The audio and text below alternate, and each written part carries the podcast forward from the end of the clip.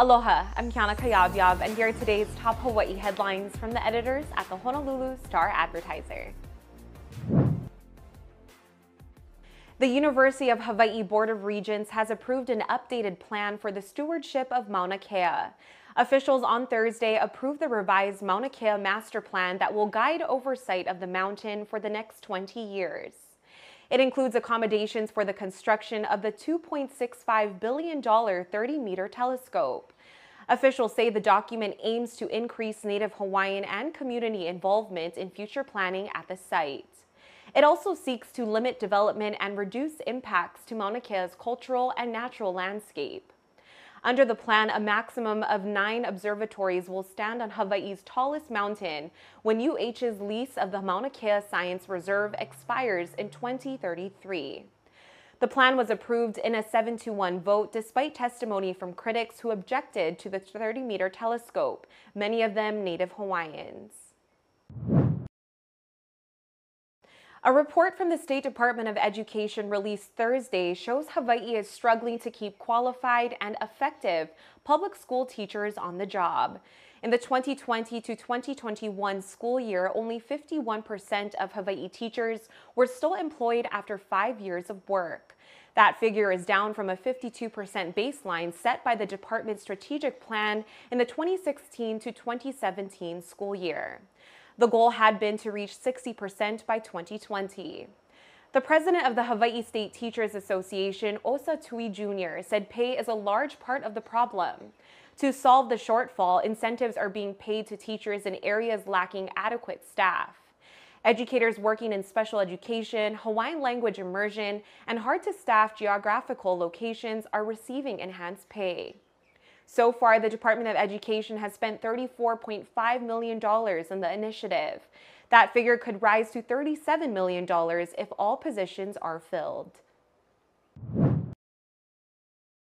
The recent Omicron surge has caused a sharp increase in student absences at Hawaii's public schools.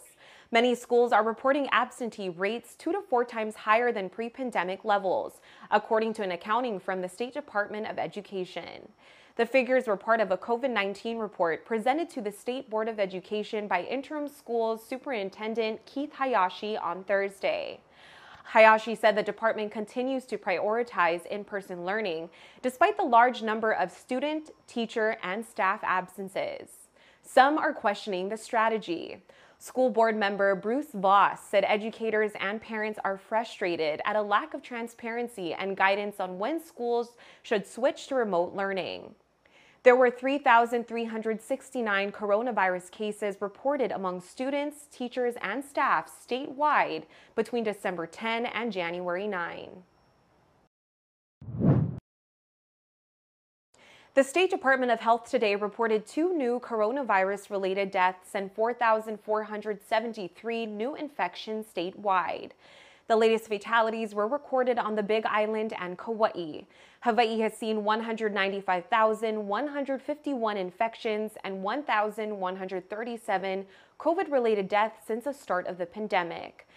State health officials today reported 3,123 new cases on Oahu, 507 on Hawaii Island, 461 on Maui, 262 on Kauai, 17 on Molokai, 33 on Lanai, and 70 residents were diagnosed outside the state. There are 58,521 cases in Hawaii that are considered to be active. 813 new active cases were reported today.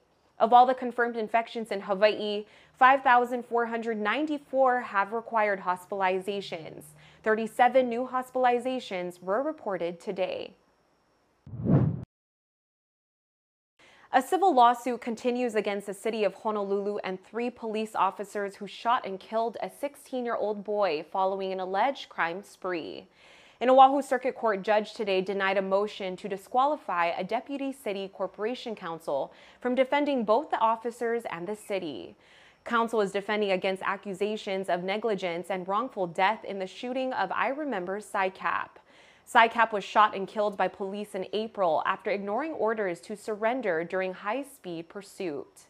Police said the car Sykap was driving had been reported stolen and was connected to an armed robbery, a purse snatching, and a theft.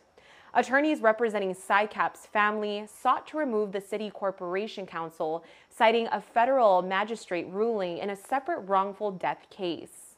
Honolulu Mayor Rick Blangiardi approved Corporation Counsel to defend both officers and the city in the Sykap case.